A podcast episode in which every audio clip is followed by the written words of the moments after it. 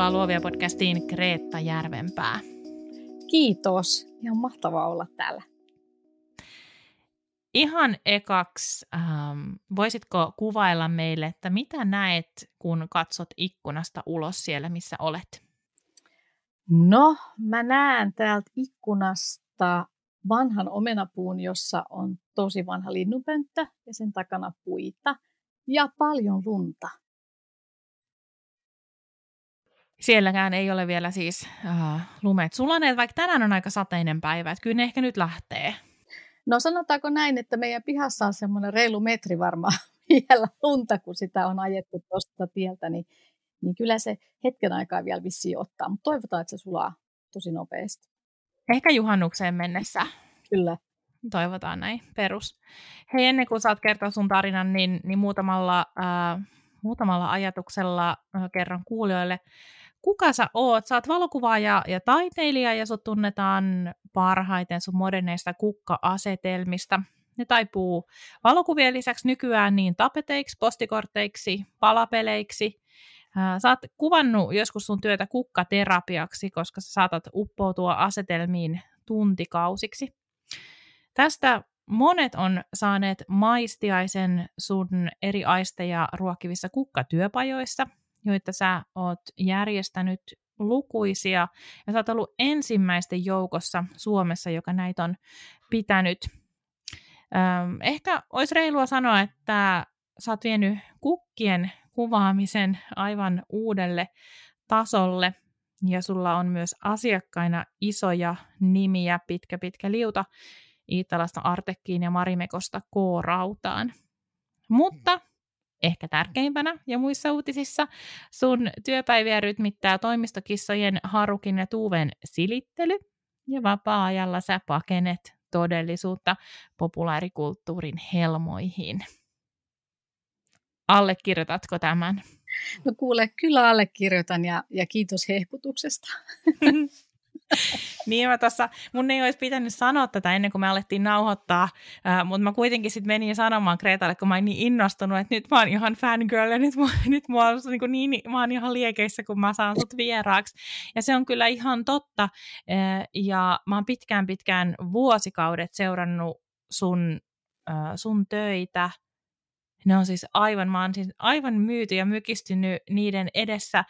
Ja nyt mä päästän sut kertomaan sun tarinan, koska äh, mäkään en ole ehkä koskaan kuullut sitä sun itses kertomana, että miten sieltä jostain on tultu tähän hetkeen? No se on hirveän hyvä kysymys ja se on hieman pitkä tarina, mutta tota, kerron sen kyllä mielelläni. Eli tota, lähdetään ihan sieltä jostain niin kuin teinivuosista. Eli munhan haaveammatti oli vaatesuunnittelija. Ja mä oon itse tehnyt nuorena vaatteita ihan sinne tota, lukion ö, vanhojen päiväpukuihin asti ja sen jälkeenkin. Ja, ja tota, Mutta kävi niin kuitenkin, että mä en päässyt vaatesuunnitteluun opiskelemaan, vaan mä, mä pääsin elokuva TV-tieteeseen Turun yliopistossa. Sitten oli taidehistoria ja tiedotusoppia. Ja, ja sitten niin, tota, vaikka mä tykkäsin kyllä analysoida ja analysoida niitä elokuvia ja katsoa paljon niitä erilaisia populaarikulttuurin helmiä, niin kuin tuossa puhuttiin, niin tota, mä jotenkin sitten aloin kaipaamaan sit sitä tekemistä ja, ja samaan aikaan sit mun, mun vaatesuunnittelu haaveni jotenkin haaleni, koska mun frendejä pääsi tosi paljon opiskelemaan sitä. Ja 90-luvusta kun puhutaan, niin silloin tota, se skenaario siitä oli, että sä pääsit jonkin ison talon suunnittelijaksi. Ja se, se olisi niin kuin tosi vaikea tavoite. Ja sitten kun mä näin, että nämä mun frendit niillä oli kansioita, jossa oli niin kuin, ö, ommellut erilaisia saumoja, niin siinä kohtaa mun into siihen vaatesuunnitteluun kuitenkin jotenkin lopahti, että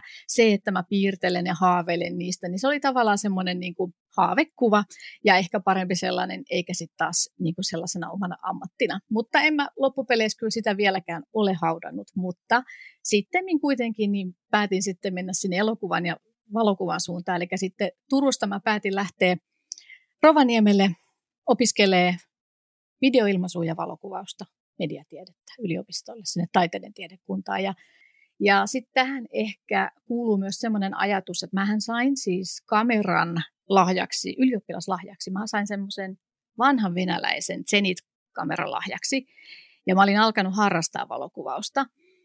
Mutta mä olin jotenkin tosi jumissa sen valokuvausajatuksen kanssa. Mua kiinnosti se tosi paljon, mutta sitten mä olin aina vaan jotenkin sitä mieltä, että, että niin kun, jotta sä voisit olla suuri valokuvaaja, sun olisi pitänyt aloittaa se on tyyliin neljävuotiaana sillä jollain kameralla leikkiminen ja tietyllä tavalla, että se, se oli jotenkin tuntui niin suurelliselta se, se maailma, mitä ne valokuvaajat teki. Ja se kuitenkin alkoi kiinnostaa mua enemmän enemmän, että mähän olin sivusta ja, ja välistä opiskellut kaiken näköisiä asioita, mutta sitten itse asiaan pääsy oli tosi vaikeaa. Eli toisin sanoen, mä en niin kuin uskonut, että musta olisi valokuvaajaksi. Ja, ja siinä sitten jossain kohtaa niin sitten kuitenkin päätin ottaa härkää sarvista kiinni ja, ja kun oli sitten, rupesi lähenee toi 30V, niin tota, tuli vaan, että nyt, nyt tai ei koskaan. Eli sitten mä päätin, että nyt mä yritän olla valokuvaaja. Sitten mä menin tota, yliopiston jälkeen niin Murlan opistoon vuodeksi opiskelee tota, rullafilmikamerakuvausta, laakafilmikamerakaavaamista, salamavaloja, koska sitä ei niin siellä ollut semmoisia resursseja. Sisältöä ja semmoista tosi tärkeät juttua mä opin yliopistolla muuta, mutta tämmöinen niin tota, ihan perus, perusmeininki niin piti sit siellä vielä käydä vahvistamassa. Ja sitten mä pääsin Assariksi mainos- ja ruokakuvaaja J.P. Laakiolle Helsinkiin ja olin sillä pari vuotta ja se oli ihan mahtavaa aikaa. Opin tosi paljon, tein tosi paljon kuvan käsittelyä nimenomaan hänelle ja hänkin alkoi sitten tekemään tosi paljon, että se, sen kahden vuoden aikana hän sitten alkoi olla aika itsenäinen sen, sen kuvan käsittelyn kanssa. Niin tota, siinä sivussa minä tein sitten graduni sinne, sinne yliopistolle ja tein sen itse asiassa vaatteista, siis niin kuin, no ei vaatteista, vaan siis niin kuin lavastettuja muotikuvia, eli mä, mä tota, itse kävin hakemassa kirpparilta vanhoja kankaita vaatteita, sitten mä ompelin niistä jotain sovelluksia ja sitten mä kuvasin niitä ikään kuin muotikuviksi. Ja sitten mä myös, mulla ei ollut aikaa tarpeeksi, niin sitten mä myös löysin tyyppejä, jotka oli tehnyt myös samaa, niin kuin ihan niin kuin tuotemerkillä, niin mä kuvasin niitä. Että loppupeleissä sitten kuitenkin se mun, mun tota, gradu oli siis muotikuvasta, lavastetusta muotikuvasta ja, ja sitten tuli siis näyttely myöskin Eli mulla oli aika vahva ehkä sitten, sitten tässä valokuvausajatuksessa, että musta tulisi muotikuvaaja, mutta sitten se kyllä haihtui aika nopeasti, koska niin, se on ehkä, sen ekologisuuskin on, on kysymysmerkki monesti, mutta jotenkin se vaan haihtui sitten siihen, siihen, että kun sun olisi pitänyt lähteä ulkomaille, että, että tota, sä voisit oikeasti kuvata muotia, niin niin kuin editoriaaleja ja muita. Ja sitten siinä mun elämänvaiheessa niin mä olin löytänyt miehen ja, ja sitten tietyllä tavalla se ei nyt enää sitten ollut ehkä siinä kohtaa sitten semmoinen asia, että mitä lähtisi tavoittelemaan. Ja sittenhän mä sainkin vakkaripaikan tuolta Alma Media-lehden tekijöiltä, eli tämmöinen niin asiakaslehtifirma. Ja siellä mä sitten olin kahdeksan vuotta, miinus yksi vuosi, siinä oli vuorotteluvapaata sitten. Mutta se, se, niinku se isoin, isoin kivi tässä, mikä piti kääntää, oli se, että uskalsi, uskalsi tota, päättää, että, että musta voi tulla valokuva. Ja, ja, ja siinä vaiheessa, kun mä tein sen päätöksen, niin mä myös tein 2003 semmoisen päätöksen, että mä haluan myös kymmenen vuoden päästä kutsua itseäni hyväksi valokuvaajaksi. Ja 2013 tuli, ja mä olin ollut siellä julkaisutalossa monta vuotta, ja siinä kohtaa mulla oli jo suunnitelmissa, että mä haluan lähteä freelanceriksi. Ja, ja kyllä mä niin kuin sanoisin, että siinä vaiheessa mä pystyin kutsumaan itseni hyväksi valokuvaajaksi. Ja se oli se peruste myös, että miksi mä voisin lähteä freelanceriksi. 2014 sitten lähdin. Se ei ollut paras aika lähteä freelanceriksi todellakaan, mutta lähdinpä kuitenkin, koska, tota, koska halusi tehdä asioita eri tavalla, mitä, mitä oli tehnyt, vaikka sekin aika oli ihan mahtavaa ja mä opin siinä talon kuvaajana vaikka mitä ja kuinka paljon. Mutta tota, sitten 2014 vuodesta lähtien niin mä oon keskittynyt enemmän ruokakuvaukseen, sisustuskuvaukseen. Ja 2016 mä aloitin ihan vakavissani kukkakuvauksen. Eli yrittäjänä ja freelancerina sä pystyt siis ohjaamaan sun tekemistä tosi hyvin. Toki täytyy tehdä ehkä uhrauksia sen suhteen, että mistä tulee rahaa ja mistä ei. Mutta tota, sillä polulla mä oon. Ja, ja vielä niin kuin, en tiedä, katsotaan, mitä, mitä tulevaisuus tuo. Mutta tässä mennään. niin, sä et ainakaan ehkä vielä ajattele olevas perillä. En. En mä usko, että mä oon koskaan perillä. Niin. Niin kai jotenkin luovuuteen liittyy myös muutenkin aina semmoinen eteenpäin meneminen ja muuttuminen ja jotenkin jatkuva semmoinen virtaus ja aina tarttuu, aina on jotain uutta, mihin tarttua. On todellakin, että silloin kun mä aloitin tuolla ö, talonkuvaajana, niin mua kiinnosti hirveästi ihmiset ja mä tykkäsin kuvata paljon ihmisiä. Siellä nimenomaan sai kuvata mutta sitten ihminen muuttuu, et, ja mä en halun, halunnut silloin kuvata kauheasti mitään niin kuin still lifea siellä. Et jos mulle tuli joku, että Kretta, voitko kuvata vaikka nämä purkit ja tuonne tuonne, niin mä olin sillä, että ei, tylsää, ihan kamalaa. Mutta kuvataan kuitenkin, totta kai se on mun duuni. Mutta sitten niin siitä still lifeista on tullut mulle oikeasti tosi niin kuin rakas laji. Ei koskaan never say never, ja ihminen muuttuu halusit tai et. Mutta ähm, voisi kuvitella, että että jotenkin kukkien kuvaamiseen, kun se on monesti just sellainen esimerkki, mitä käytät, että no, et kuvaat, kuvaat jotain kukkia, niin, niin jotenkin voisi kuvitella, että siihen liittyy semmoista vähättelyä, mil, m- miten suhun on suhtauduttu jotenkin tämän sun valinnan vuoksi, että nyt kuvaan kukkia? No äläpä. Tota, no silloin 2014, kun mä pikkuhiljaa aloin vähän tutkailemaan sitä suuntaa, niin mä en sitten hirveästi niin kuin sanonut mitään. 2016 mä tein sen päätöksen, että nyt mä alan tekemään tätä tosissaan, mutta en mä silloinkaan sanonut sitä niin, että esitellyt itseäni kukka kuvaajana. Että kyllähän se nyt ihan oikeasti, kun jos sä sanot, että saat kuvat kukkia tai oot kukkakuvaaja, niin nyt voidaan hetken, hetken aikaa miettiä, että mitä mielikuvaa siitä ihmiselle tulee. Jep. Niin, eli kyllähän se on, että kyllä mäkin niin kuin olen kohdannut varmastikin sitä, että anteeksi mitä. Ja sitten siihen ehkä kuuluu myös semmoinen, mitä monet ehkä virheellisestikin miettii, että, tai, että mä vaan asettelen päivät pitkät niitä kukkia siellä työhuoneella, että kyllähän niin kuin mähän on siis päätoiminen valokuva ja, ja siihen työhön sisältyy niin paljon erilaisia asioita. Se, mitä mä teen Instagramissa, on vain se, niin kuin mikä tämä, sanotaanko vaikka, että jäävuoren huippu. Mut että, ja silleen se on ihan fine. Sen täytyy tarjotakin semmoista miellyttävää hetkiä ihmisille. Mm. Niin, se on niin kuin se näyteikkuna vähän mm. siihen. Mitä sä oot omasta mielestäsi tehnyt tosi hyvin? Et mitä sä tekisit nyt samalla tavalla, jos sä mietit tätä sun polkua? No, mähän on tehnyt tosi hyvin sen, että mä oon haahuillut eri suuntiin. Aivan, sä oot testaillut vähän niin kuin kaikkea. Eli mun mielestä se on myös tärkeää. Eli mm. Eli kun mietitään, että miten sä, mikä se sun polku on, onko se lyhyt vai pitkä ja mitä sä sillä, ja milloin sä oot niin kuin perillä tai, tai että kun sä saavutat sen, että mitä sä sillä hetkellä haluat, niin mun mielestä mun, mä käytän aika paljon itseni esimerkkinä siinä, että aina ei tiedä heti mitä haluaa ja jos kiinnostaa monta asiaa, niin voi olla, että se on vaikea myös päättää, että mi, mihin tässä niin kuin ryhtyisi. Sitten siinä voi tulla myös semmoinen hetki, että ei oikein niin kuin edes tiedä enää, että, että niin kuin, mi, mihin musta on. Mutta se on niin kuin kaikki se semmoinen etsiminen ja, ja kokeilu ja kaikki kuuluu tavallaan siihen sisältöön, mikä tulee sulle aina mukana silloin, kun, sit, kun sä teet sitä, mitä sä niin kuin haluat tehdä. Eli nytkin mä voin nähdä, pol, mun polkuni on tarvittu siihen, että mä olen tässä, missä mä nyt olen sellaisena kuin mä olen. Ne kaikki palikat oli sitten kivoja palikoita tai ikäviä, niin mä näen, että, että se, se nimenomaan tarkoittaa, tai se on luonut mulle tämän tilan, mikä mulla tällä hetkellä on. Hmm. Mä oon nyt tuossa pisteessä, jossa mä ajattelen, että mistä tai mihin musta on. Okay. Siis jotenkin, mulla on niin, just semmoinen tosi monta intohimon kohdetta, mutta mä en oikein mitään, tiedätkö, halua valita silleen, että mä lähden päämäärätietoisesti tähän. Mm. Ja, ja mulla niin kuin mun oma erikoisala, johon mä silloin aikanaan ää, niin kuin yli kymmenen vuotta sitten erikoistun, siis koirien muotokuvaus, niin on vähän samantyyppinen kuin tämä kukkien, tiedätkö, niin kuin, että Joo, et kyllä. saa kyllä niin paljon vähättelyä osakseen. Kyllä, vaikea kuva.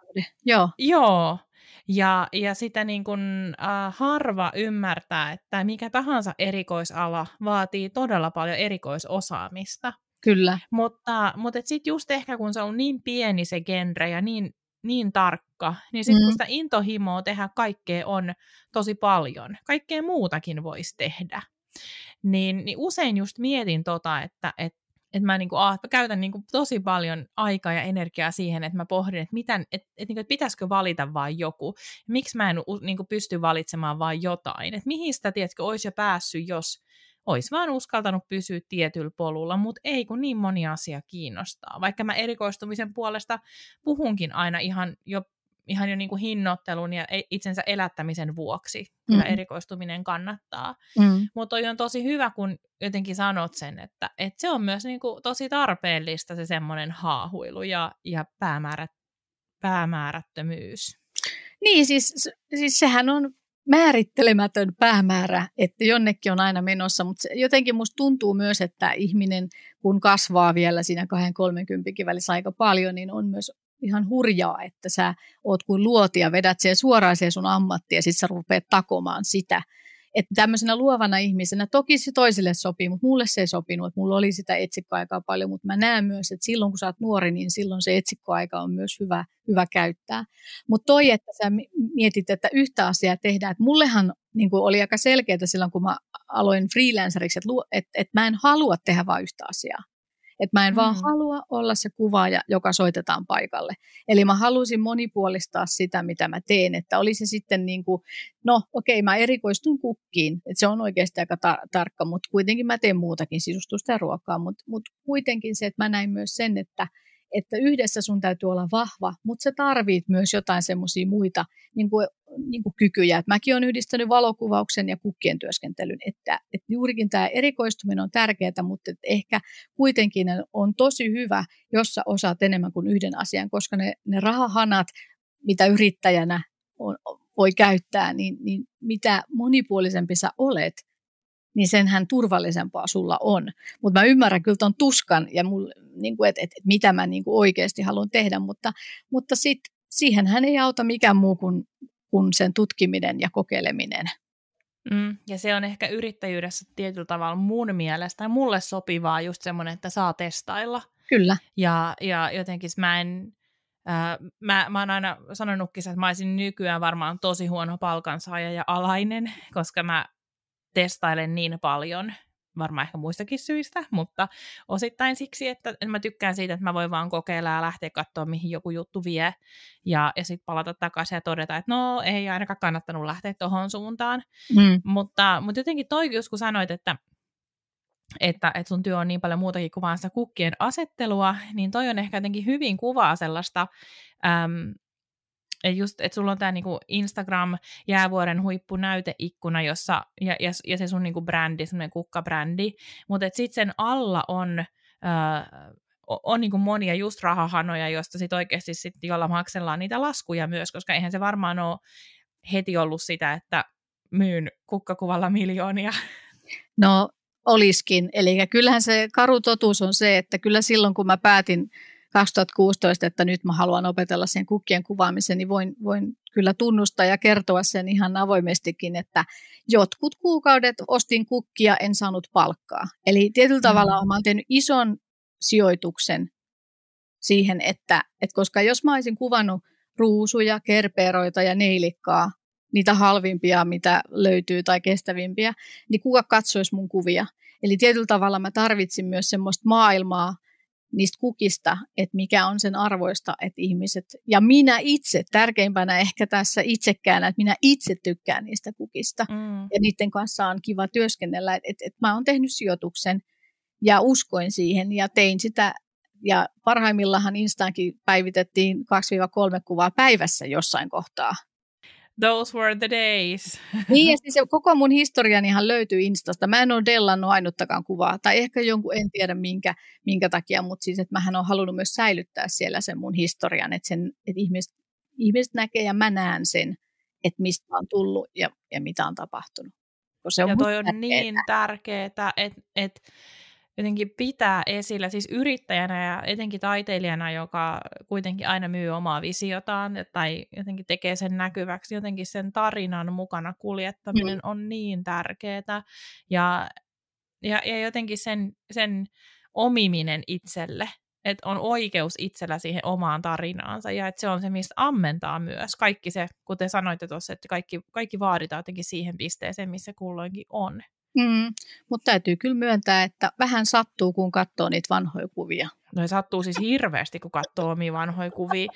siis, a, sehän on niinku kivuista suurin, mutta tiedätkö, mä just tänään ajattelin, kun mä katoin, uh, tuli jossain somefiidissä jonkun, siis, jonkun siis, ja, ja mä, mä sanon tämän nyt oikeasti tämän disclaimer, mä sanon tämän kaikella rakkaudella tämän seuraavan kommentin, mm-hmm. mutta jonkun aivan aloittelevan harrastajan oli laittanut valokuvan Facebookiin ja hän oli siitä niin kuin maailman onnellisin. Se oli siis, se oli, hän oli siitä niin onnellinen, se oli kuva tähtitaivaasta. No. Ja, ja siis, se, siis kuvana teknisesti se oli, se oli täällä, niin kuin voi sanoa, että se oli huono ja, ja siinä, siinä ei ollut se esteettisesti ei kovin kummonen, mutta se toi, se palautti mut siihen hetken, nyt mä rupean kohta itkettää, kun mä muistelen näitä vanhoja, mm-hmm. mutta se jotenkin palautti siihen hetken, tiedätkö, kun itse niin kun, pääsi jonkun stepin omalla, tai niin kuin siinä omassa harrastuksessaan eteenpäin.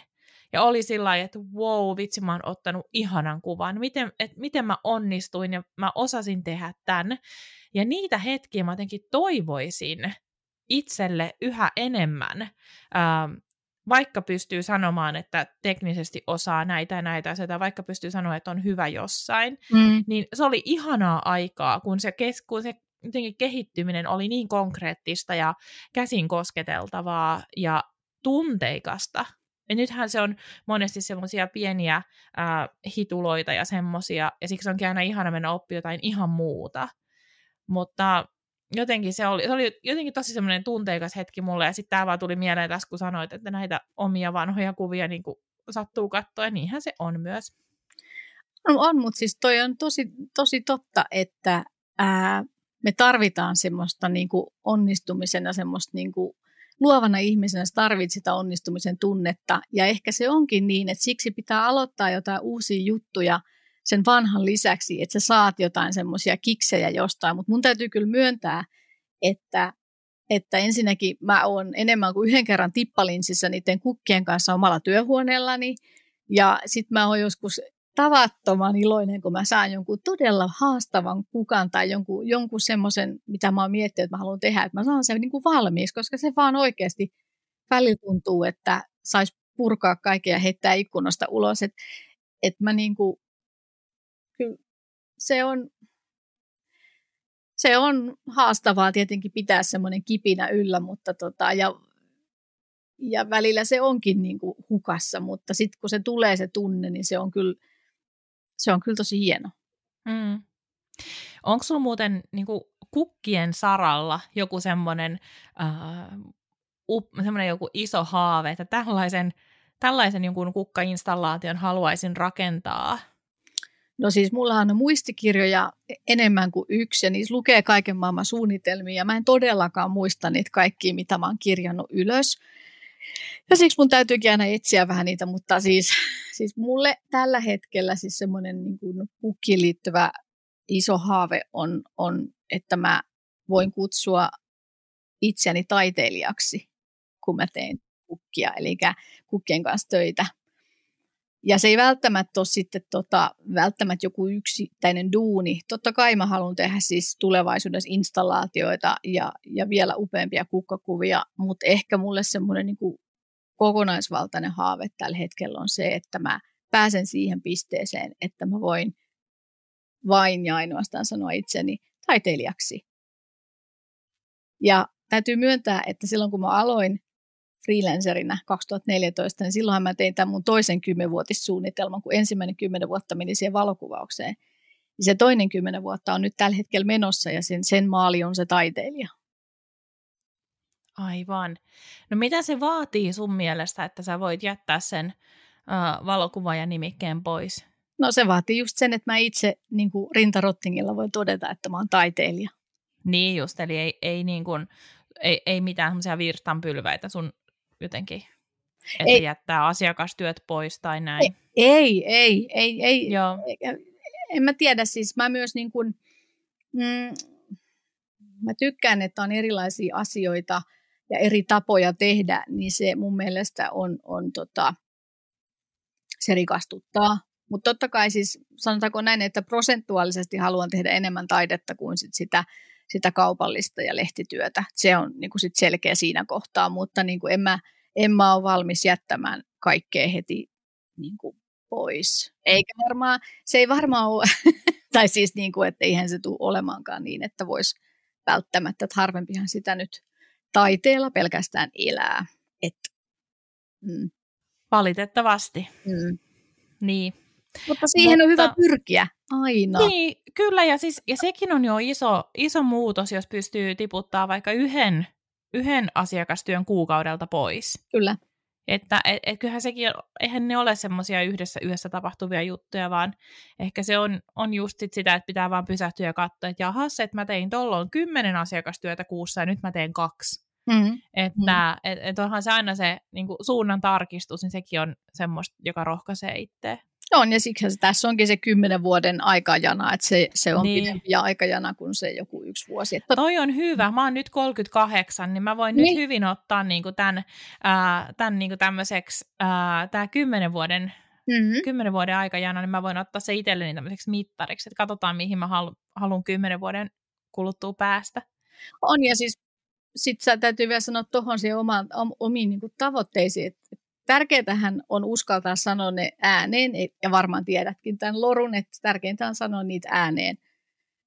Mutta sanon se nyt ehkä kuuntelijoille, että tota, itsekin olen hillonnut yhtä sun toista asiaa ja itsessäni, enkä ole sanonut sitä ääneen, mutta et, et määrätieto, määrätietoisesti kohti sitä, mitä haluat, ei se, ei se, ei se muuten tapahdu.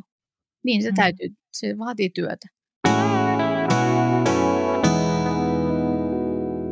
Hei, puhutaan äh, hetki sun ihan siitä arkisesta työstä, joka sisältää joskus kukkia ja joskus ei välttämättä sisällä. Mm. Mutta mitä sä ajattelet, että millainen on sun ihan unelmien työpäivä? Ää, mun unelmien työpäivä on sellainen, että mulla on mielenkiintoinen ää, kuvauskode tai projekti, joka tietenkin liittyy kukkiin. Ja mulla on hyvää valoa ja mulla on rauhallinen ö, työtahti, eli mulla on aikaa tehdä sitä. Ja mulla on ollut sitä ennen sitä ihanteellista työpäivää, niin aikaa suunnitella asiat hyvin ja valmistella asiat hyvin. Et silloin itse kuvauspäivänä tai silloin työpäivänä niin mä voin vaan tehdä sitä työtä, ettei mun tarvii aloittaa aamua vielä niin kuin valmistelevilla töillä, että mä pääsen heti sen käsiksi. Sitten se on sitten se on vaan, että mä pystyn tekemään rennosti ja rauhallisesti sitä työtä, mikä mulle on annettu. Ja tietenkin siis tosiaan se liittyy kukkiin. Onko sulla ollut tämmöisiä päiviä paljon? No onhan mulla niitä ollut jonkun verran, täytyy myöntää, että esimerkiksi muuthan pelasti silloin korona-aikana, kun se alkoi, niin, niin tota, kun se alkoi silloin maalis-huhtikuussa 20, niin ja mullahan oli silloin alla, työn alla juuri toi kooraudan tapetit. Eli silloin mä työskentelin ne kaksi kuukautta, niin, tai kaksi kuukautta oikeastaan kuukauden, niin mä tein sitä tapettia. Tapetteja, niitä on kaksi, joo. Mm. Esimerkkinä, Mi- kyllä, joo. Miten, miten niin kuin saadaan tämmöinen asiakas kuin Kesko? Mm, no tekemällä kovasti sellaista työtä, että ne kiinnostuu sun työstä ja ne on valmiita yhteistyöhön sun kanssa. Kyllä siinä, siinä täytyy olla niin kuin, no mullahan oli siinä kohtaa, niin kuin, että kun sun täytyy olla tietyllä tavalla jo jonkinlainen niin kuin status tai semmoinen, että se tiedetään, että mitä sä teet, että mä sain sain sen niin kuin tämmöisen suunnittelijatehtävän heiltä, että he tiesi, että mä teen tummataustaisia kukkakuvia ja he olivat kiinnostuneet niistä. Siellä oli siis mun lisäksi myös kaksi muuta suunnittelijaa, niin tota, se oli se lähinnä, että ne kiinnostuivat mun työstä. Ja se, mikä tässä oli kaikkein parasta, oli se, että ne todellakin halus, että mä teen heille tummataustaisen kukkakuvan, joka on seinämuraali, ja mä sain itse päättää, että miltä näyttää. Hmm. Joo, mä muistan, kun ähm, mä näin, mikä se lehti on, missä se, mikä, siis Keskon se asiakaslehti. Ää, toi no. Pir, Pirkka. Niin, Pirkka, Pirkka. joo. joo. mä muistan, kun mä näin Pirkka-lehdessä tämän jutun susta, ja mä, mä muistan miettiä silloin just sitä, että kuinka paljon taiteellista vapautta sä oot saanut käyttää tässä, mutta ilmeisesti aika paljon sitten. No se on niin oikeasti siis, ei, se oli ensimmäinen semmoinen isompi duuni. Mutta siis kyllähän mä olin tehnyt siis äh, Kooraudan kanssa aikaisemmin, mä olin tehnyt siis kaksi mainoskuvaa, jossa oli kans sille, että mä olin niinku tehnyt sommittelua äh, kukkien kanssa heidän, heidän niinku laatoista ja tapeteistaan. Et sinänsä mulla oli siinä jo niinku tämmöinen kuvio alla heidän kanssaan. Että sitten kun tämä tuli tämä tapetti suunnittelu, niin siinähän oikeasti meinasin pudota penkiltä, kun olin siellä ja, ja mulle ilmoitettiin, että Kreta, tee kaksi tummataustaista muraalitapettia ja päätä, miltä ne, niin kuin et sä saat itse päättää, koska se ei, siis se, se ei oikeasti ole todellisuutta niin kuin aina, että, että se oli niin kuin ihan mutta se oli myös samaan aikaan, se oli todella pelottavaa ja, ja kuumottavaa, kun mä lähdin sieltä. Mä olin ihan silleen, niin kuin, että nyt, nyt pää hajoaa että et mitä mä teen, mitä mä teen, että nythän mulla on kaikki vastuu, että mitä mä teen. Et tietyllä tavalla niin kuin se, että kun sulle annetaan, niin kuin, se on vähän niin kuin jos muistetaan ala-asteelta, yläasteelta, kun oli, oli perjantaisin kuvista tai milloin se nyt olikin, ja sitten, sitten kaikki vinkuu sitä vapaata aihetta opettajalta, että vapaa aihe, vapaa aihe. Sitten kun se opettaja sanoo, okei, okay, no tehdään nyt, saatte tehdä mitä haluatte. Niin. Ja istut siinä 30 minuuttia siinä, Kyllä. saakelin, niin, anteeksi kirosana. Yep. Katsot sitä sitten tyhjää valkoista paperia. Ja mitä joo. mä teen? Mitä mä teen? Niin kuin te, et tietyllä tavalla, että joo, kiva, että sulle annetaan vapaat kädet, mutta sitten samalla sulle annetaan ne kaikki, niin kuin, että et se oikeasti pitää tulla nyt sieltä susta itsestä. Ja sen muuten on parempi olla tosi hyvä. Kyllä. Siis, toi, siis Siis juurikin näin. Ja se on siis, mitä vapaammat kädet sä saat, niin sitä niin. epävarmempi olo käy, joten, joten se prosessi alkaa semmoista epävarmuudesta. Kyllä.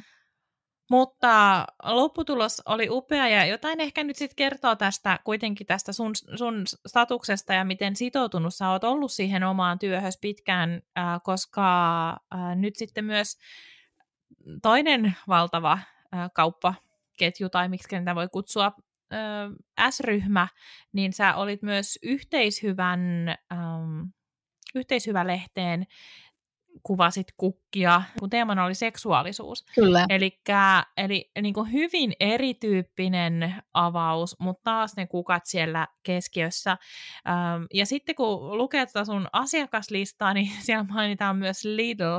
Eli sä oot niin kuin nyt tämmöiset äh, päivittäistavara kauppojen äh, niin kuin erikoisasiantuntija täällä niin kuin ainakin kukkapuolella. No itse asiassa Lidli oli ihan pelkkää ruokakuvausta. Okei. Okay. Joo. Eli se oli niin kuin Merituuli Väntsihän on samalla työhuoneella ollut vuodesta 2014 mun kanssa, ja hänen kanssaan mä oon tehnyt siis ruokakirjojakin, niin sitten mä oon ollut niin kuin näissä Lidli, Lidlin kanssa, niin mä olin siis kuvaajana siinä.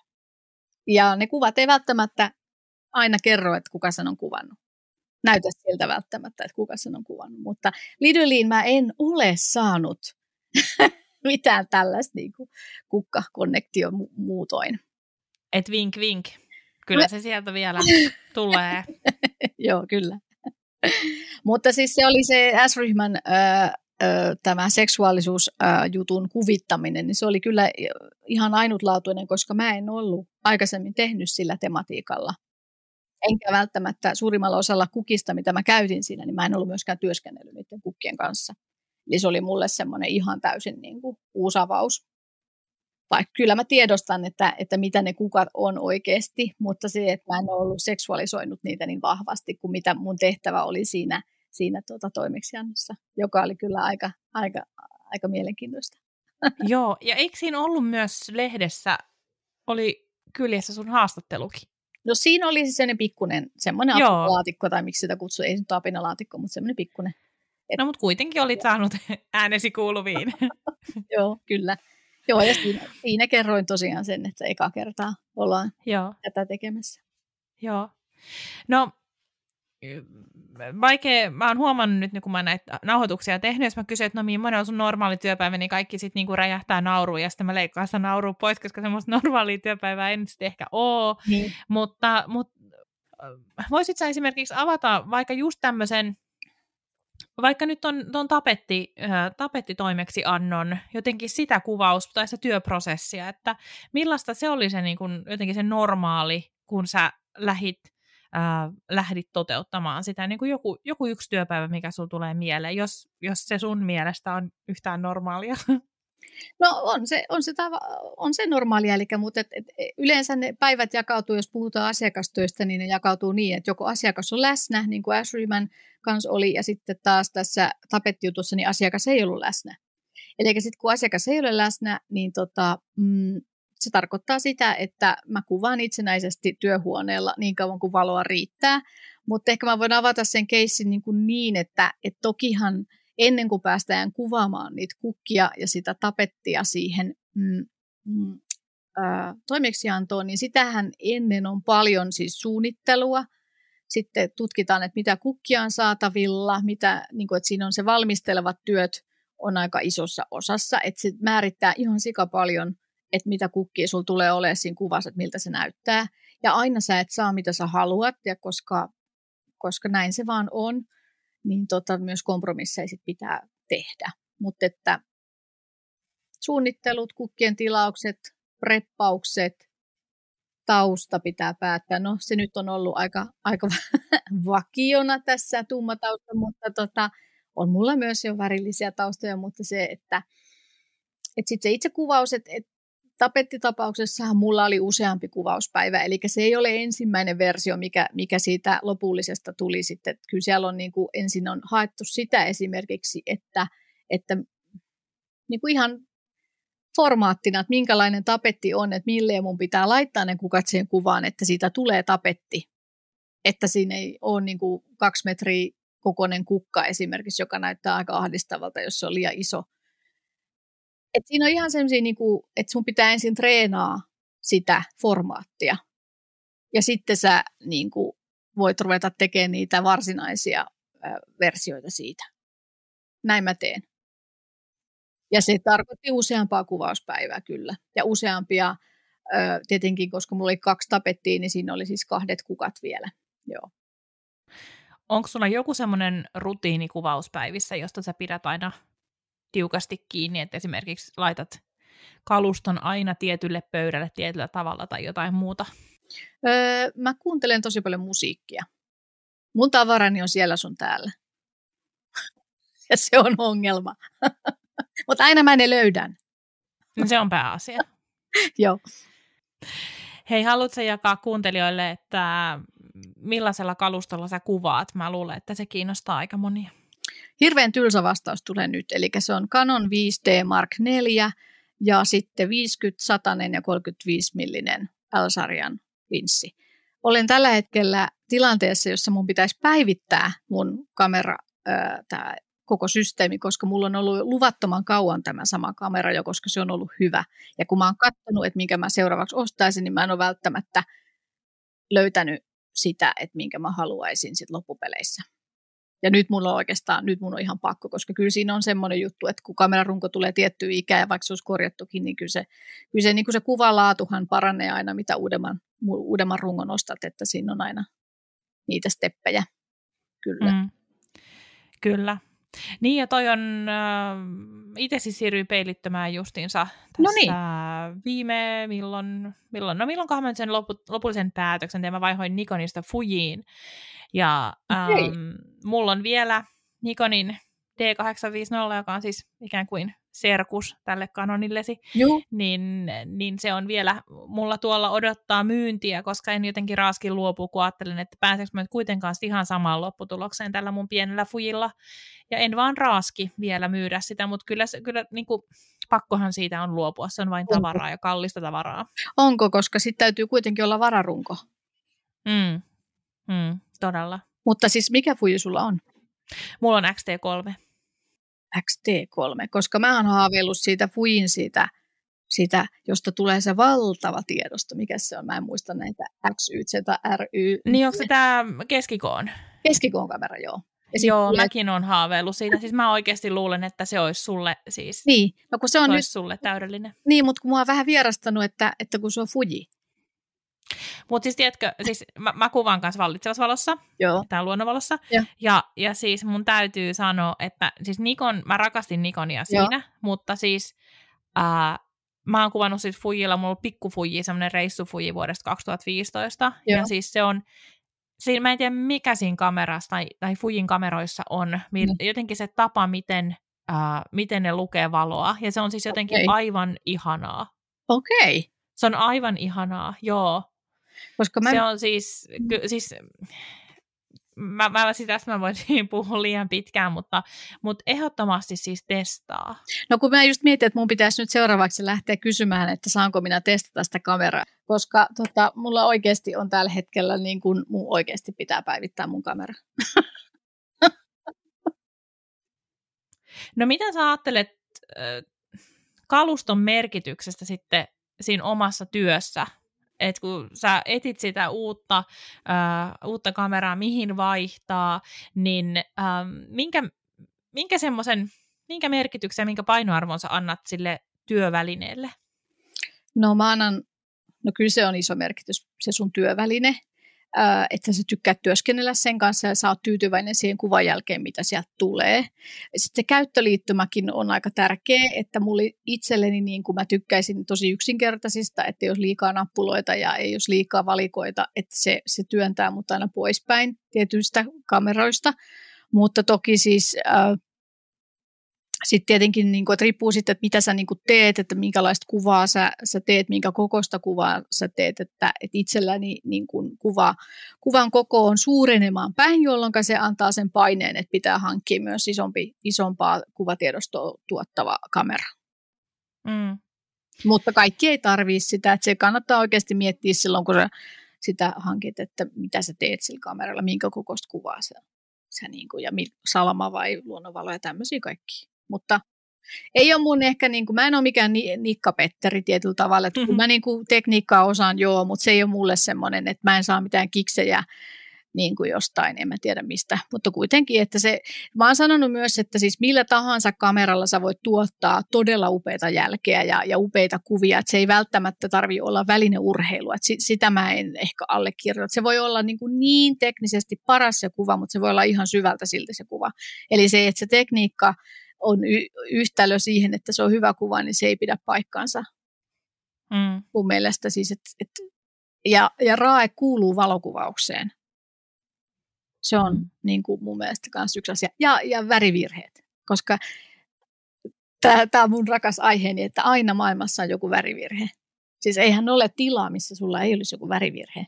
Mikä on neutraali tila? Tai teikö, niin kuin, että mun mielestä digitaalisuus on tuonut myös meille sen, että pitää olla neutraali väri.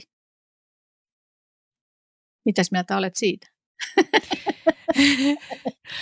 siis mä ajattelen niin, että, että jotenkin, ähm, no mä oon aina ollut sellainen minimalisti ja mä, mä en ole ikinä, mä oon aina siis jotenkin viimeiseen asti käyttänyt aina omaa, tai niin kuin sitä kyseistä kameraa, mm. ähm, sen takia, koska mä tunnen sen kuin omat taskuni ja mm. mä, mun ei tarvitse miettiä sitä kameraa, vaan mä voin vaan niin kuin miettiä sitä kuvaa mm, tai sitä. Mm. Ja, ja sitten mä oon aina ajatellut, että et, et voi, pitäisiköhän munkin nyt uusi, kun jotenkin tulee uusi kamera markkinoilla, mä näen, että kollegat päivittää jotenkin heti uuteen, tai, tai on ihan hirveä liuta eri linssejä. Mm-hmm. Ja mullakin on siis niin kuin, pitkälti siis mä oon, mä oon kuvannut siis paljon keikkoja vaan siis silleen, että mulla on ollut Nikkonin 85 ja 35. Mm-hmm. Ja mä oon ollut maailman onnellisin, ihanaa äh, on ollut vaan jotenkin äh, välittää se oma visio ja, se, ja se, jotenkin se, miten mä sen tarinan näen, niin just näillä kahdella linssillä. Mm. Ja allekirjoitan ihan täysin jotenkin tämän tämmöisen, ähm, jotenkin se, mun mielestä valokuvaus on jotenkin semmoista epätäydellisyyden tavoittelua. Et, et, et, ei, ei, voi, ei ole olemassa, kun ei täydellistä olemassa, niin täytyy vaan jotenkin onnistua raamittamaan se epätäydellisyys hyvin. Joo, ja se näkemys, se kuka, sen kameraa, mm. kuka sitä kameraa käyttää, niin sen, sen tota, näkemys tulee niihin kuviin. Todellakin, ja mullakin on siis kolme linssiä ja yhtä mä käytän tosi paljon 50. Ja mulla on ollut aikoja, vaikka, vaikka mä olin silloin siellä julkaisutalossa töissä, niin mulla oli aikoja, että mä käytin vaikka kolme vitosta. Mä tykkäsin siitä. Että mä niin kuin, mulla ei ole, mä, ei mulla ole mitään tarvetta niin kuin, omistaa kaikkia maailman linssejä, koska tota, niin, en tiedä. Niin. Se on välineurheilua. Hmm. Niin, kyllä, ja sitten jos sen oma visionsa saa niin. jollain tietyllä työvälineellä esiin, niin miksi ihmeessä sitten lähtee merta edemmäs kalaan? En mä tiedä. Meillä on tässä jotenkin tässä jaksossa nyt tosi paljon tämmöisiä sanontoja tai tällaisia. Apua. Ja siis, ja, ja, ja, ei kun siis, mutta ne on vielä mennyt, ja musta niin mahtavaa, että ne on mennyt jotenkin vielä silleen maaliin, koska siis mun äh, semmoinen helmasyntini, Okei. kuten taas tässä yksi, oli yksi helmasyntini on se, että mä en koskaan muista mitään sanontaa oikein. Ja No. sitten mä yhdistelen kahta tai kolmea keskenään. Ja sitten mä tässä podcastissa aina vaan niinku heittelen niitä. Mutta nyt mä oon sentään niinku puhunut aika, aika jotenkin, oh, ehkä jopa onnistunut näissä sanonnoissa. Mutta hei, Kreetta, ähm, jos nyt olisi joku semmoinen niinku yksi asia, mitä sä enää saisit, tai valitsisit sun työstä, että et ka- kaikki muut, tai sun, sulla olisi aika valtava tiimi, Mm. ja sitten he tekis kaiken muun, niin olisiko sitten se kuvaaminen se, minkä sä valitsit, onko se se niinku kaikista iso juttu sulle? No, äh, tämä on siis iso kysymys ja, ja tänään mä vastaan näin ja huomenna ehkä toisin.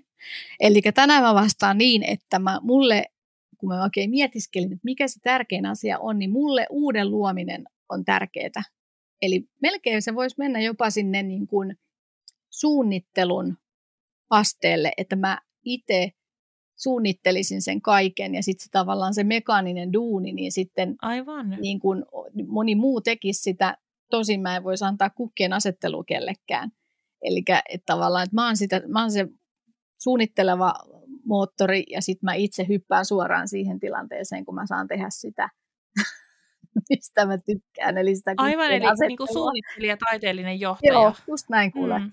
Pienet tittelit tänään. kyllä, mutta huomenna ehkä jotain muuta. Joo, kyllä. Joo, mutta jalat maassa mennään kuitenkin. Niin. Kyllä. No mikä sitten on semmoinen sun työssä sellainen, mit- mitä sä et yhtään jaksaisi, että saat, että tekispä joku muuton? Siivoaminen. Mm, totta muuten. Sulla varmaan tulee semmoista kaikkea pientä, pientä sälää. Siis siinä vaiheessa, kun päättää alkaa työskenteleä kukkien kanssa, niin kannattaa miettiä, että tykkääkö siivoamisesta. Ja vastaus on mun kohdalla on, että en. Mutta siis si- niissähän on paljon sitä ylläpitoa, että sä niinku haet ne ja sä preppaat ne ja ne tiskaat ne astiat, laitat niihin ja kahden päivän päästä tai jopa joka toinen päivä sun pitäisi vaihtaa niistä vesiä. Sitten sä tyhjennät ne astiat, putsaat ja leikkaat äh, niin kuin ne varret ja laitat ne sinne ja sitten kun sä kuvaat, niin sä sotket ja sä siivoot ja joku sitten mulla aika paljon kanssa mä käytän sit puolikuihtuneitakin, että se tavallaan semmoinen niin sotkun määrä on vaan niin kuin valtava. Et tietyllä tavalla se on niin kuin, mulle ei ole ongelma olla sille hieman sekavassa tilassa, mutta kyllä se jossain kohtaa niin kuin, niin kuin se on paljon pois siitä duunista, semmoinen ylläpitoduuni, siitä taiteellisesta duunista siis, että kun sä teet sitä itse, että kyllä mä niin kuin aina välillä mietin, että ihanaa, jos joku tekisi tämän mulle, mutta mut maailma ei ole, no välillä mulla on sen keikko, että mulla on ollut apureitakin, joo, mutta tota, mutta sitten mun omissa projekteissa, niin en mä, en mä nyt, täytyyhän se itse tehdä, niin tota, ja suurin osa keikoistakin, mutta jotenkin se on ehkä se, Mm. minkä voisin luovuttaa jollekin. Niin. No itse asiassa tästä päästään äh, seuraavaan kysymykseen, äh, joka kiinnostaa todennäköisesti myös kuuntelijoita, koska tämä kysymys on tullut aikanaan, kun mä tätä runkoa jumppasin, niin, niin Instan kautta. Ähm, et mi- miten, kun, kun sulla on kuitenkin pitkä ura ja sä oot niin kun näyttävästi saanut tehdä isoja juttuja, niin, niin millaisia äh, sun itsen ulkopuolisia resursseja sulla on tällä hetkellä tai sit sulla on ollut käytössä, just vaikka apukädet tai, tai tämmöiset, vai onko tehnyt vaan niin itse ihan järjettömän määrän duunia? No e- ensimmäinen vastaus on, että kyllä, olen tehnyt itse järjettömän paljon duunia ja esimerkiksi niissä tapettijutuissakin niin mä tein kaiken yksin itsekseni. Sitten on workshopit, jotka esimerkiksi niin ei todellakaan onnistu yksin, eli niissä mulla on ollut aina joku apukädet silloin niin kuin valmisteluissa. Ja sitten sinä päivänä ja sitten siellä on Merituuli myös ollut sit kokkailemassa. Ja sitten joihinkin keikkoihin on myös ollut sille Asri-pohjalta, että on saa apukädet joko valokuvaukseen tai sitten kukkien hallintaan, mutta niin kuin, että sitä pitää sitten niin kuin, jo, joku siellä niitä hyysää siinä aikana, kun itse kuvaa, mutta kyllä se niin kuin suurin osa siitä duunista kyllä tehdään ihan itsekseen, että et tota, ja mitäs muuta, totta kai mulla on siis kirjanpitäjä ja, ja sitten mulla on, ö, on ollut tämmöistä mentorointihommelia, jutellut erilaisten ihmisten kanssa, että kyllä siellä, mutta pääsääntöisesti kyllähän siis nyt kun miettii, niin kyllähän mä itsekseni tosi paljon teen juttuja, että se on, se on kova duuni. Mm. Mutta sitten toisaalta on myöskin joskus hyvä vaan tehdä se itse yksin, koska sitten mä oon myös vähän semmoinen, että sit kun mä keskityn, niin mä oon aika tuppisuu. Tai oikeasti, että mä oon aika puhelias, mutta sitten jos mä huomaan, että mä puhun enemmän kuin mä keskityn, niin se on huono asia. Et silloin tavallaan mä oon myös huomannut, että mun täytyy rauhoittaa se tilanne, että mä keskityn vain ainoastaan siihen kukkaan ja silloin mulle on turvallista, että mä oon yksin. No, jos teet sun työtä kokonaisuutena, niin äh, mi- mitä sä ajattelet, että mitä sä niinku haluat kertoa sun työllä? Mm, no, kaupallisessa ja lehti, lehtijutuissa mä haluan kertoa sen tarinan öö, sen asiakkaan toivomalla tavalla. Mutta siis öö, yleisesti ottaen kukkien kanssa työskennellessä, että mitä mä haluan kertoa, niin mä haluan kertoa erilaisia tarinoita, luoda erilaisia tunnelmia, johdattaa ihmiset johonkin, johonkin tunteeseen, johonkin tunnelmaan. Tarinan kertojana mä ehkä niin kuin itseni pidän, kyllä. Mitkä on sun tärkeimmät arvot siellä työn takana? No ensinnäkin mulle tosi tärkeä arvo on se, että ihmisille maksetaan työstä palkka. Ja mä haluan maksaa ihmisille työstä palkan, jos mä, jos mä tarviin apua. Toinen arvo on ekologisuus, joka on koetuksella näiden kukkien kanssa, että mun täytyy punnita asioita, mitä mä teen niitä.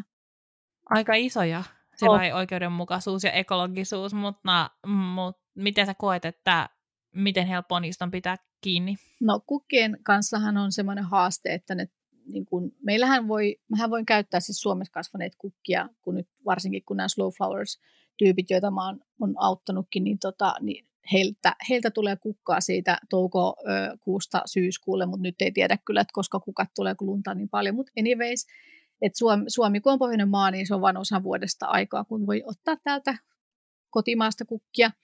Ää, tukustahan mä tällä hetkellä ää, tilaan vain pelkästään Euroopassa kasvaneita, että mä yritän minimoida sen ma, niin kuin kaukaa tulevien kukkien määrän mun, mun, mun töissä on pakko välillä luistaa siitä, koska on kukkia, jotka eivät, jotka eivät kasva Euroopassa, mutta se on hankalaa. Ja se on oikeasti, mitä kauemmin mä oon nyt tehnyt kukkien kanssa töitä, niin sen monimutkaisemmaksi mä näen, että se asia muuttuu ja mä, mä teen töitä sen eteen, että me saataisiin semmoista niin kuin sesonkiajattelua ja, tota, ja että sit se ekologisuus ajattelu nousisi ihan samalla tavalla kuin ruuassa on tullut lähi- ja luomu, niin haluan olla sitä asiaa niin kuin viemässä eteenpäin. Sitten taas siitä, että voinko maksaa ihmiselle palkan, niin se nimenomaan tarkoittaa sitä, että joko mä teen sen itse sen duunin, tai sitten mä katson, että mulla on budjetti siinä, että mä pystyn maksamaan sille toiselle sen duunin. Että sitten jos mulla ei ole, niin mä en voi ottaa sitä ihmistä. Sitten tietenkin mulla on ollut työ, niin kuin, harjoittelijoita ja sitten on ollut työkokeiluihmisiä. No työkokeiluihminen saa palkkansa toista kautta ja harjoittelija sitten sen kanssa sovitaan sitten erikseen ja yleensä ne on, ne on tota, nehän on siis tulee koulusta ja niille, heille ei välttämättä sitten ole sitä palkkavaadetta, koska se aika on niin lyhyt esimerkiksi, mutta sitten tietenkin, että jos se on pitkä aika, niin silloinhan siinä tulee. Mutta joo, mm. mun mielestä ihmisille pitää maksaa työstä palkka. Niinpä. No, uh, me ollaan puhuttu erikoistumisesta tässä jaksossa ja, ja jotenkin se liittyy mun ajattelussa hyvin vahvasti myös erottautumiseen. Mm. Mitä sä ajattelet omasta mielestä, että mitkä on ne sun erottautumistekijät? No tota, mm, mut varmaan erottaa muista kuvaajista tällä hetkellä se, että mä ö, osaan myös tehdä ne kukat siihen kuvaan. Ja, se, ja että mä oon erikoistunut siihen kukkien kuvaamiseen luonnonvalolla. Mutta erottaa myös ehkä niin kuin hän peruskuvaajasta se, että mä myös stylaan kuvia, että mulle voi tulla duuni, jossa on tuotteita, ja sitten mä niin kuin stylaan sen kuvan itse. Mä suunnittelen, stylaan ja kuvaan sen. Eli mulla on useampi hattu päässä kuin pelkästään se kuvaaja.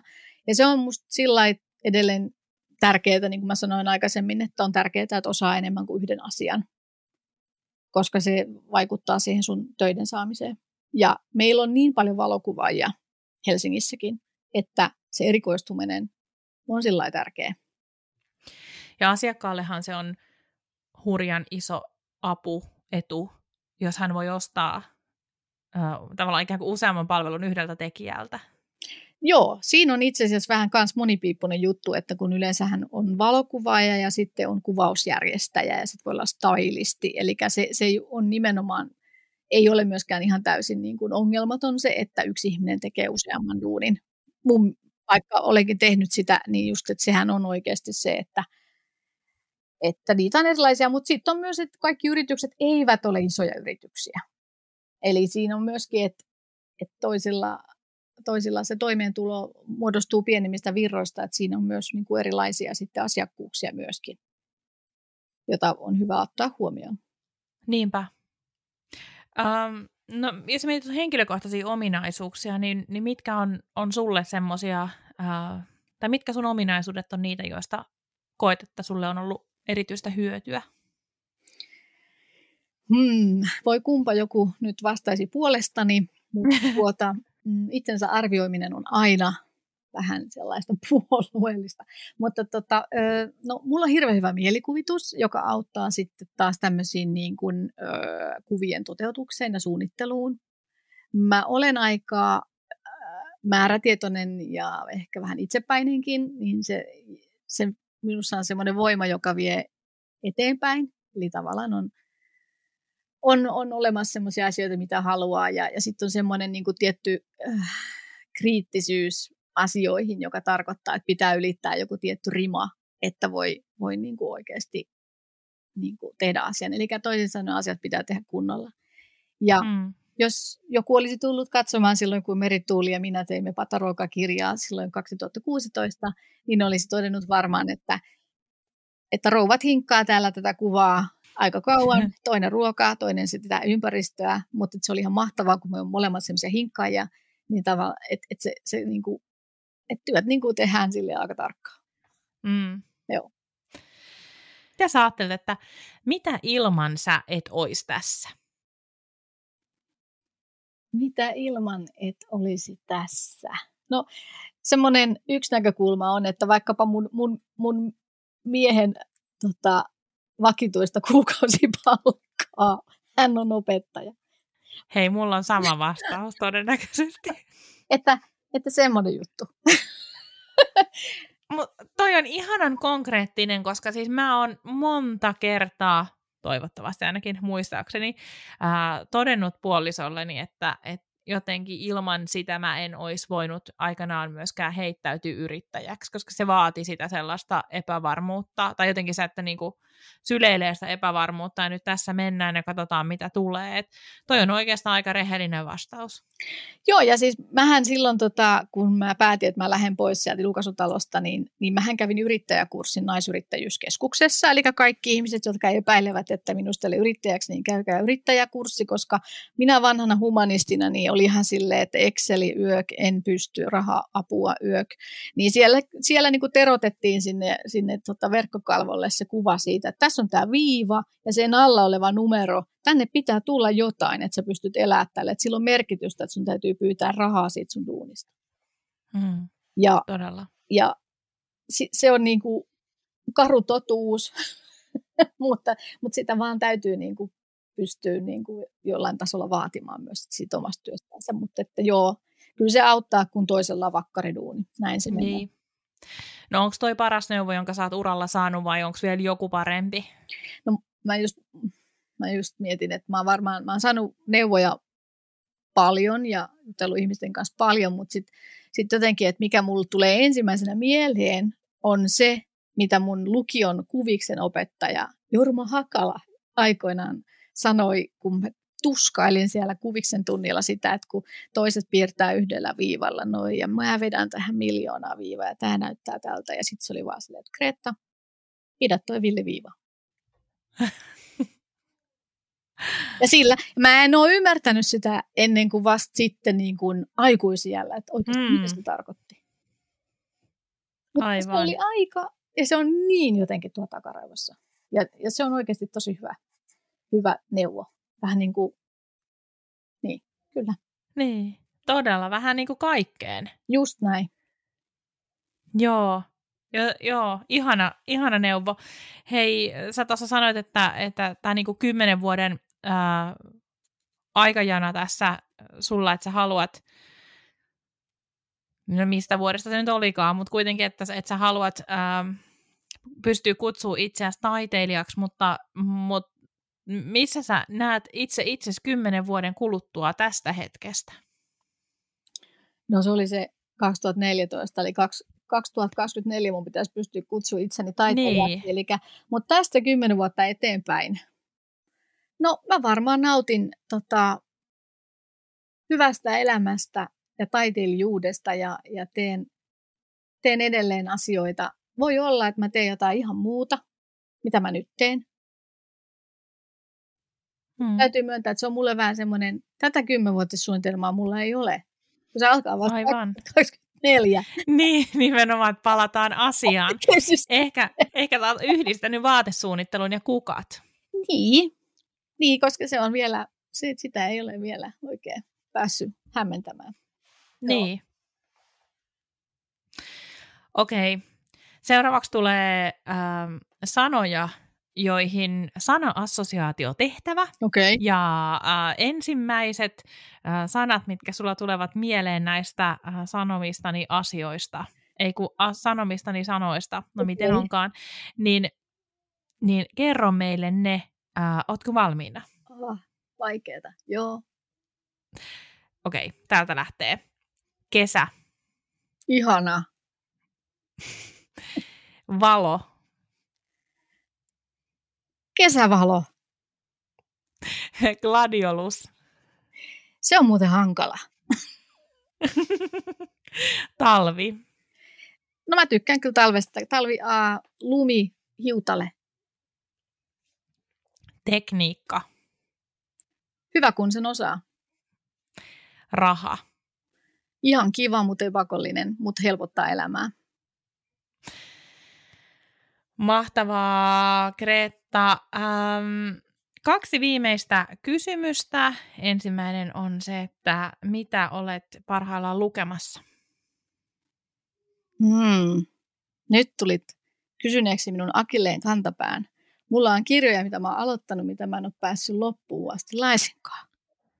Mutta mulla on tässä yksi kirja tässä työpöydällä, jossa lukee, että Plant Love – The Scandalous Truth About the Sex Life of Plants, Michael Alabai. Okei. No, mutta se sopii hyvin pirtaasi. Joo. No, mistä sut löytää netistä? www.kreetta.com löytyy semmoinen mun oma verkkokauppa ja portfolio löytyy kreettajärvenpää.comista ja sitten tietenkin sosiaalinen mediahan löytyy tietenkin Instagramista Kreetta Kreetta. Kreetta, äh, tuhannet kiitokset tästä keskustelusta. Oli aivan ihana saada sut vieraaksi. Kaikkea hyvää äh, sun arkeen sinne kukkien keskelle ja kaikkiin muihin töihin ja askareisiin ja menestystä. Hei, kiitos tosi paljon tästä tuokiosta. Ihana oli jutella ja toivottavasti tästä saa nyt sitten irti kuulijat jotain semmoista itsellensä niin kuin arvokasta ja hyvää. Ja kiitos tuhannesti sinulle. Kiitos, että kuuntelit tämän Luovia-podcastin jakson. Luovia on puhetta taiteesta, yrittäjyydestä ja luovuudesta. Minä ja vieraani autamme sinua rakentamaan itsesi näköisen bisneksen, jota haluat vaalia, kasvattaa ja kehittää intohimolla eteenpäin. Mikäli pidit kuulemastasi, jatketaan juttua somessa. Löydät podcastin Instagramista at luoviapodcast ja minut tililtä Noni Annette. Liity myös Facebook-ryhmäämme Luovia Podcast Jälkihöyryt. Tosi faneille on tarjolla Luovia verkosto, jonka kautta pääset verkostoitumaan, osallistumaan miitteihin ja saat satunnaisesti lisämatskua minulta. Käy siis osoitteessa luoviapodcast.com kautta luovia viivaverkosto. Ai niin, ja muista tilata podcast.